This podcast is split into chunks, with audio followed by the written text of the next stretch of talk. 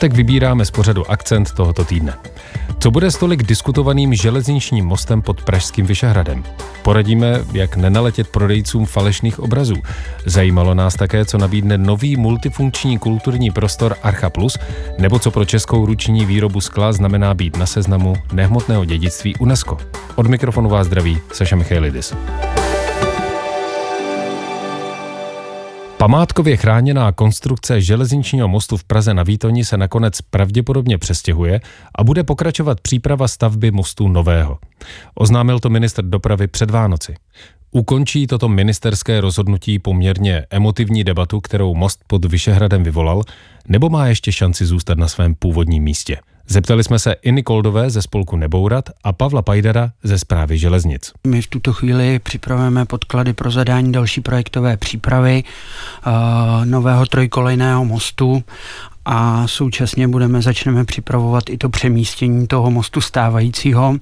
A tam v tuto chvíli jsou vytipovány ve spolupráci s hlavním městem Prahou dvě lokality, to znamená v nejbližší době se sejdeme s Prahou a vybereme jednu z těch lokalit a začneme paralelně připravovat i tuto část stavby. A nový most se bude dělat podle vítězného návrhu, který byl představen, který upraveného vítězného návrhu. Ano, ten nový most uh, v podstatě na základě té, toho soutěžního dialogu nebo té architektonické soutěže prošel úpravou uh, do formy architektonické studie, ta byla na konci loňského roku odevzdána a v tuto chvíli se stane podkladem pro zadání té projektové přípravy.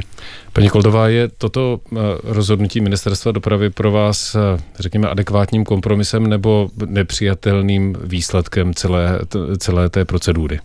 Tak pro nás je to především zklamáním, protože vlastně ten železniční most pod Vyšehradem, krom toho, že je to dopravní stavba, tak je to zároveň kulturní památka. Takže my tady máme vlastně důraz na dva veřejné zájmy. Tím jedním je kapacitní doprava a tím druhým je ochrana kulturního dědictví. A toto řešení, které pan ministr zvolil, a je to opravdu velmi nešťastné, upřednostňuje ten dopravní zájem jednoznačně nad tím zájmem veřejným ochrany našeho kulturního dědictví, ochrany památek. A my se domníváme a snažili jsme se o to celý uplynulý rok, že tyto dva zájmy nejdou proti sobě, ale naopak je možné je skloubit. Toto se bohužel nepodařilo. Zatím.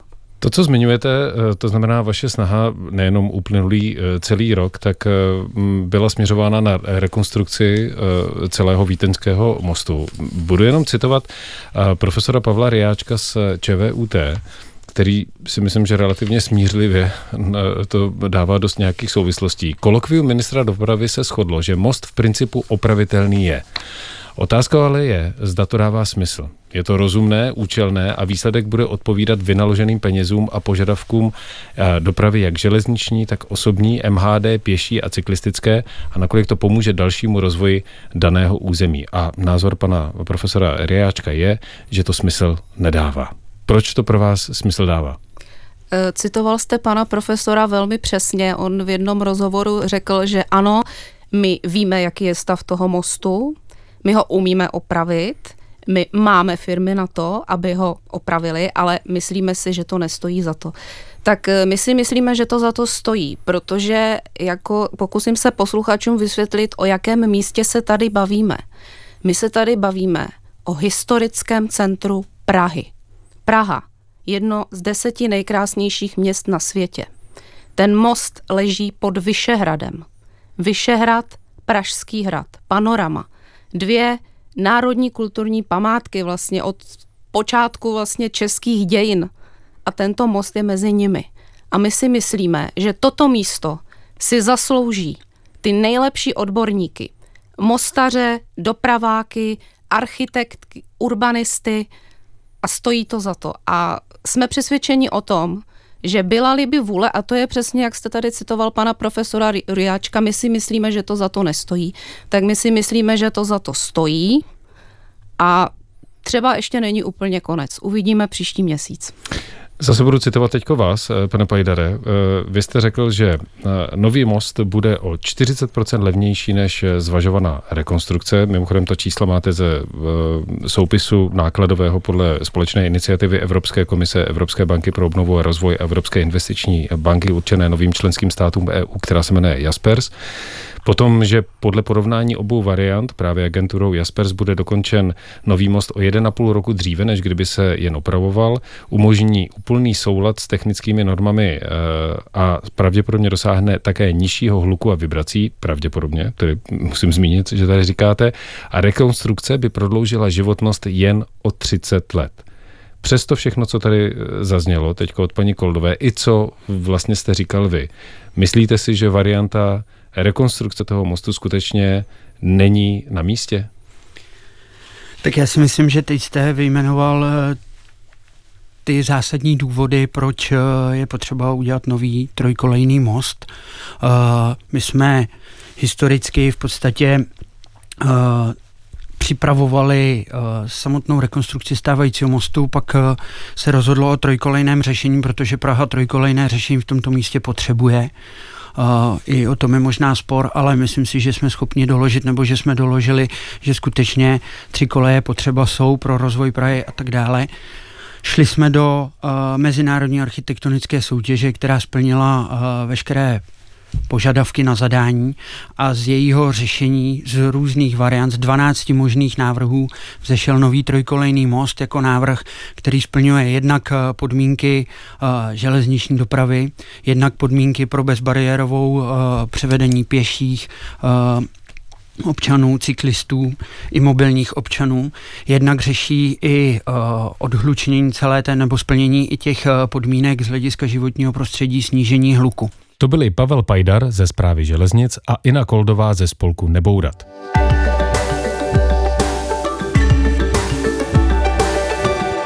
Akcent. Vltavskou podcastovou sérii Umění padělat s průvodkyní Terezou Hofovou si můžete poslechnout na webu Vltavy nebo v aplikaci Můj rozhlas.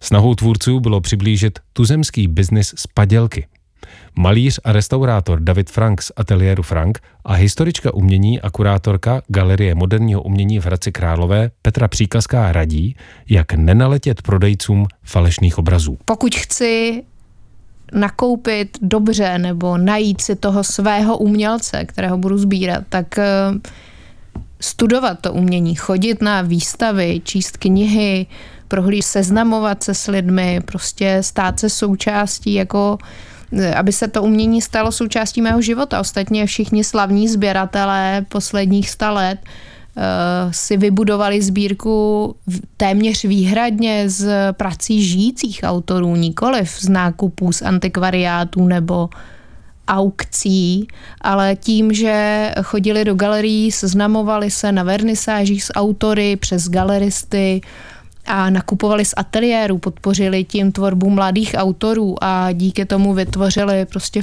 fenomenální sbírky, které dneska jsou uh, opravdu cené a musím jmenovat, jsou tu příklady sbírek úžasných i současných. Uh, je tu galerie Trafo se sbírkou Roberta Runtáka, uh, Kunzhalle Praha, prostě sběratelé se rekrutují spíš ty, pokud chci mít dobrou sbírku, tak bych měl jít do ateliéru a umělců a zaměřit se na to, co je tady a teď, ne to, co bylo, co už je slavné, co znám z učebnic. Petra Přikazka řekla tu, tu nejlepší možnou variantu to, jak nakupovat umění, to znamená přímo od uh, autorů. Bavíme hmm. se tedy o současném umění.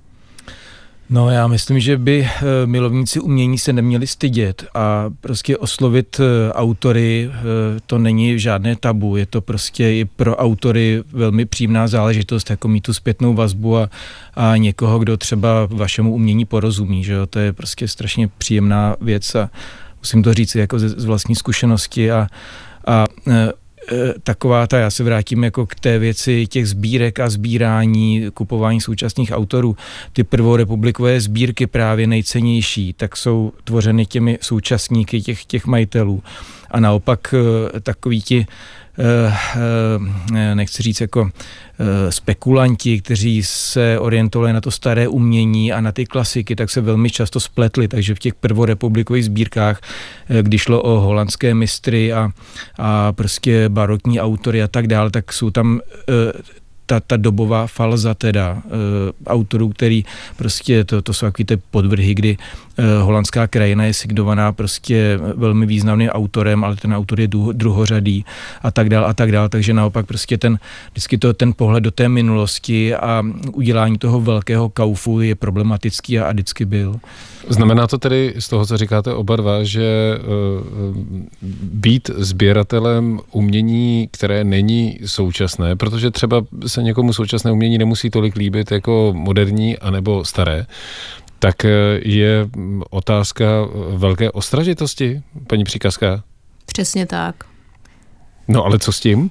Musí přece být nějaký trošku návod pro někoho, kdo eh, zrovna nechce být sběratelem současného umění. A nebo prostě nechce být ani sběratelem, chce mít doma třeba jenom jeden obraz, dva.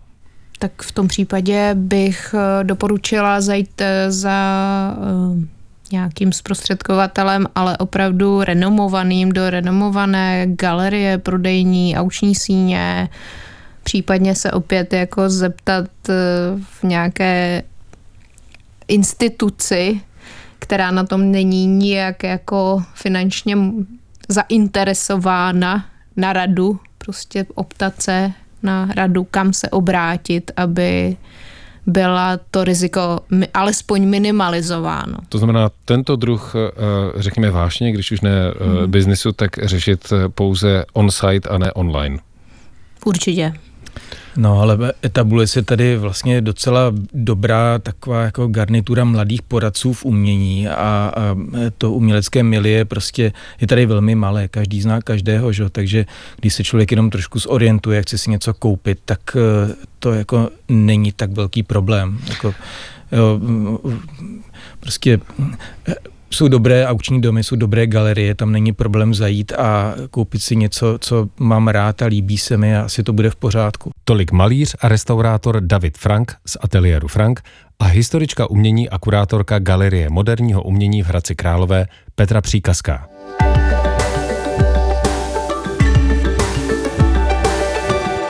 Akcent. Pražské divadlo Archa už není divadlem. Od ledna je z něj Archa Plus. Nový multifunkční kulturní prostor chce spolupracovat s mnoha partnery a nabízet nejen vlastní tvorbu zaměřenou na mladou generaci. Na podrobnosti jsme se zeptali divadelní publicistky Marie Reslové a ředitele Archy Plus Jindřicha Kripnera. My tomu říkáme prostor právě proto, že bychom chtěli dát všem možným žánrům eh, poměrně dost prostoru. Eh, co se týče nejbližších vlastně měsíců, eh, tak chystáme otevření toho prostoru ještě více veřejnosti, aby vlastně i přes den eh, bylo možné v tom prostoru vlastně dnešních kanceláří eh, pobývat. Vznikne tam něco jako kavárna nebo cowork, eh, místo, kde si budou moc od mladých lidí, od studentů přes tvůrce, ale vlastně hm, kdokoliv sednout, potkat se s přáteli, pracovat na věcech a možná a vlastně ideálně i na věcech, které potom budou přeneseny dál do těch eh, divadelních sálů, ať do velkého nebo do malého. Eh, určitě to bude eh, jak dramaturgie divadelní, tak dramaturgie hudební. Chystáme hm, i spoustu debat, protože ta témata, která chceme probírat, právě zaměřená na generaci Z a její otázky nebo otázky jejich představitelů, tak ty mm, prostě potřebují i nějakou formu fóra, řekněme, eh, debaty, otevřít ten prostor tak, aby eh, často se říká jako bezpečný prostor, tak to myslíme vlastně nejenom v tom fyzickém pojetí toho prostoru, ale i v tom nastavení toho týmu a toho, jakým způsobem se tam bude pracovat a jaký, jak se tam bude člověk jako cítit a přizpůsobovat vlastně tomu, Uh, co se tam má dít. Eh, paní Reslová, když eh, zase budu citovat Štěpána Kubištu, kurátora toho programu, tak témata, která jim vyšla z rešerší, jsou identita v širokém slova smyslu, klima a rozvoj, inovace, umělá inteligence a také what's on, krátkodobější problémy nebo kauzy, které zrovna hýbou světem mladých. Je ten projekt Archa Plus v tomto směru opravdu unikátní, anebo už česká, řekněme nejenom divadelní, ale multižánrová scéna nejenom v Praze podobná témata reflektuje? Eh, já myslím, že nějaká dílčí reflexe drobná tady je, ale takhle komplexně, jak to popisuje pan Kripner, jako opravdu otevřený prostor, kde by se uh, ta generace mohla setkávat mimo nějaká představení nebo nějaké uh, kulturní akce. To mi dává jako velký smysl, to tady není. Uh, a i ty, ta divadla, která hrají pro řekněme, teenagery, jako divadlo v dlouhé třeba, tak uh, mám pocit, že uh, pojímají uh, ta představení jako poněkud klasičtěji, akademičtěji, než jako bych tak cítila, že by se mohlo v té arše dít, že by to opravdu mohly tvořit ta generace pro tu generaci, že by to nebyli jako e, tvůrci o generaci či dvě starší, ale skutečně, že by mohli formulovat ta svoje témata oni sami. A co se týče těch okruhů, tak mně přijdou hodně dobře e, vybraná vybrané pojmenované uh, ty věci, které tu generaci zajímají. Speciálně ten problém té identity, který jste říkali jako první, tak uh, teď budu možná trošku osobní, mám syna pediatra a pracuje v nemocnici a nedávno mi říkal, že jim vozí týdně několik případů sebevražd teenagerů. A když se jich ptají na důvody, tak většinou říkají, že neví, kdo jsou. Takže mně to přijde jako velmi dobře zvolené téma. Jindřichu, to, co ale teď zmínila paní Reslová, tak je vlastně poměrně zásadní. Vy při té práci s mladými dospělými nebo s teenagery eh, budete narážet často na situace, kdy vám přijdou lidé, kteří opravdu do určité míry budou hledat možná i pomoc. Mm. A tu pomoc eh, možná nebudou hledat pouze u svých vrstevníků, ale i u těch lidí, kteří v tom divadle pracují. Jste připraveni na to, že nebudete pouze eh, řekněme, dramaturgové, ale že do určité míry budete určit, jako, jak to pojmenovat správně, průvodci? Terapeuti. Mm. Na terapeuty bych se úplně necítil. Mm. Na průvodce eh, myslím, že bude potřeba se na to připravit. My vlastně eh, Bavíme vlastně se vlastně o nastavení týmu. Ano, teďko, teďko uh, nám začala asi přípravná fáze 1. Eh, ledna jsme vstoupili do divadla a začali jsme eh, spolu se Štěpánem Kubištou eh, pracovat jak na... Který je tedy kurátorem? Který je kurátorem programu, jak na, řekněme, dotazování se týmu, jestli právě tým, uh, jestli s ním konvenuje, protože to samozřejmě není jednoduchá uh, práce, ať jsou to technici nebo produkční uh, lidi z kanceláře, musí si opravdu jakoby říct, chci já pracovat s mladou generací, o které buď to něco vím, nebo si něco myslím, je to nějakým způsobem výzva. A proto vlastně ten první půl rok my jsme si chtěli dát jako takovou jako přípravnou fázi, nejenom v těch, eh, řekněme, fyzických proměnách eh, toho prostoru a jeho otevírání, ale i právě v té práci s eh, týmem a už do toho i zapojovat řekněme, reprezentanty mladé generace, aby jsme opravdu si to eh, vyzkoušeli takzvaně jako na ostro a mm, není možné tedy jako říct, že bychom měli najednou nějaký jako ostrý zlom a všechno se snažíme spíš to dělat jako trošku organicky, spíš pomalu, dát si prostor i pro chybu, protože eh, z té chyby se vždycky můžeme jako trošku poučit a tak vlastně pozvolna se do toho dostat. Jak říkám, terapeut úplně nejsme, ale uh, ten průvodce, to se mi vlastně docela líbí. To byli ředitel nového multifunkčního kulturního prostoru Archa Plus Jindřich Kripner a divadelní publicistka Marie Reslová.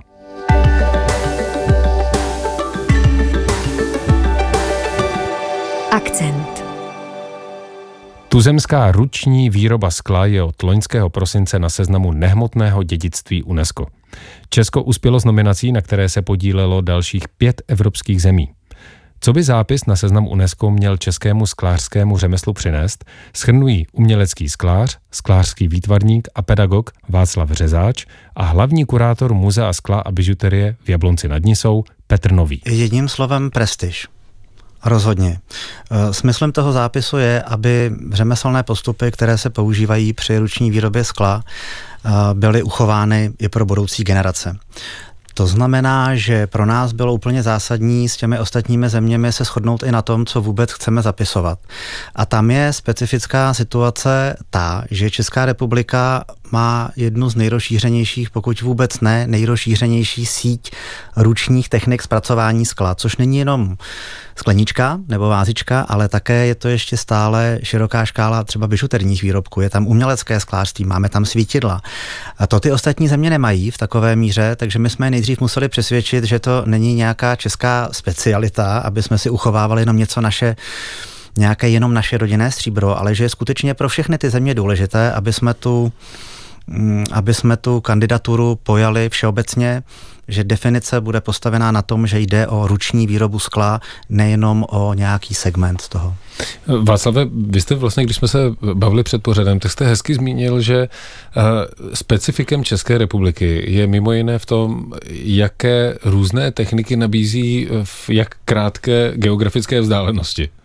Ano, ano, to je eh, strašně zajímavý. Eh, vlastně, když přijede eh, umělecký sklář nebo designer a chce něco vyrobit si v Čechách, tak vlastně v rádiusu 100 kilometrů mezi řekněme železným brodem, novým borem, jabloncem, tak vlastně nalezne a jsou mu nabídnuty veškeré technologie a techniky, které vlastně si pro třeba design a umělecko-řemeslný projekty můžete představit. A to je unikum. Jo. To vlastně, já jsem jakoby nezjistil, že by nikde na světě něco podobného bylo.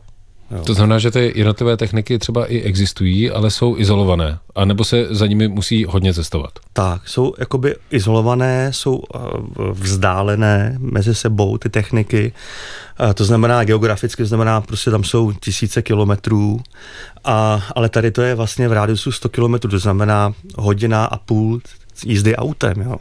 A vy vlastně máte jakoby najednou veškerou škálu toho, co potřebujete, protože samozřejmě uh, ta uh, jakoby sklářská, uh, sklářská tvorba uh, odvisí od spolupráce mezi různýma řemeslníkama, technikama a tak dále.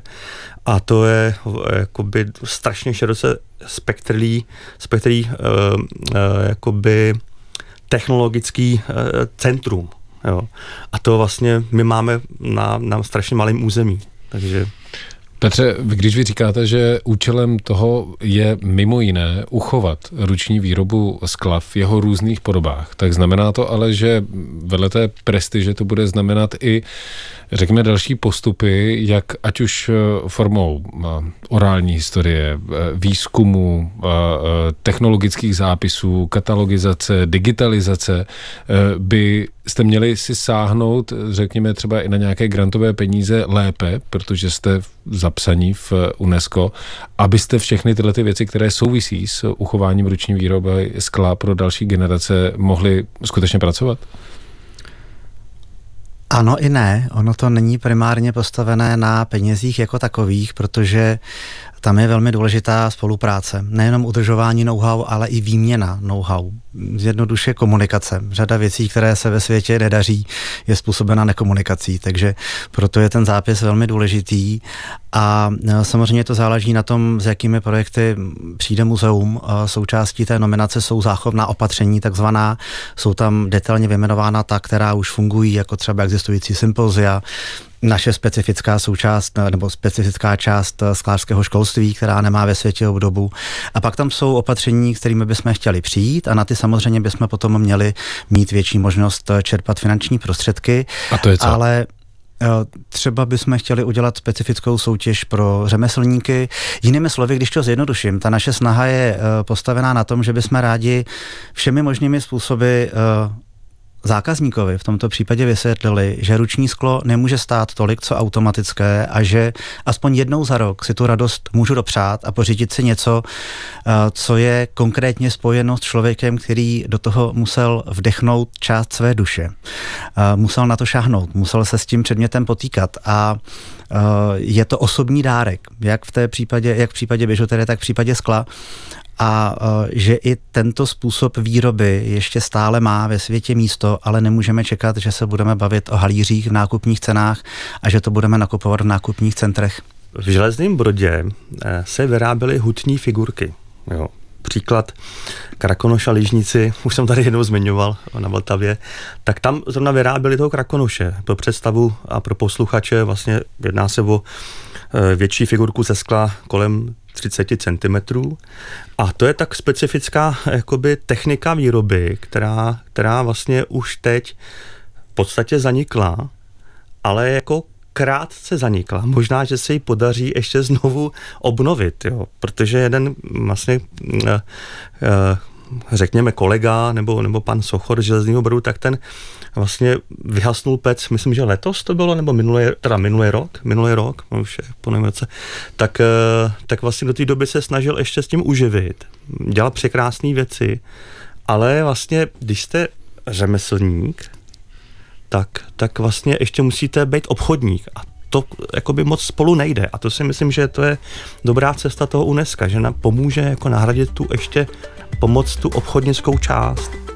Tolik umělecký sklář, sklářský výtvarník a pedagog Václav Řezáč a hlavní kurátor Muzea skla a bižuterie v Jablonci nad Nisou Petr Nový. Výběr z akcentu tohoto týdne končí. Dobrý poslech dalších pořadů Českého rozhlasu Vltava vám přeje Saša Michailidis. To byl akcent. Další díly můžete poslouchat na webu Českého rozhlasu Vltava, v aplikaci Můj rozhlas a na dalších podcastových platformách.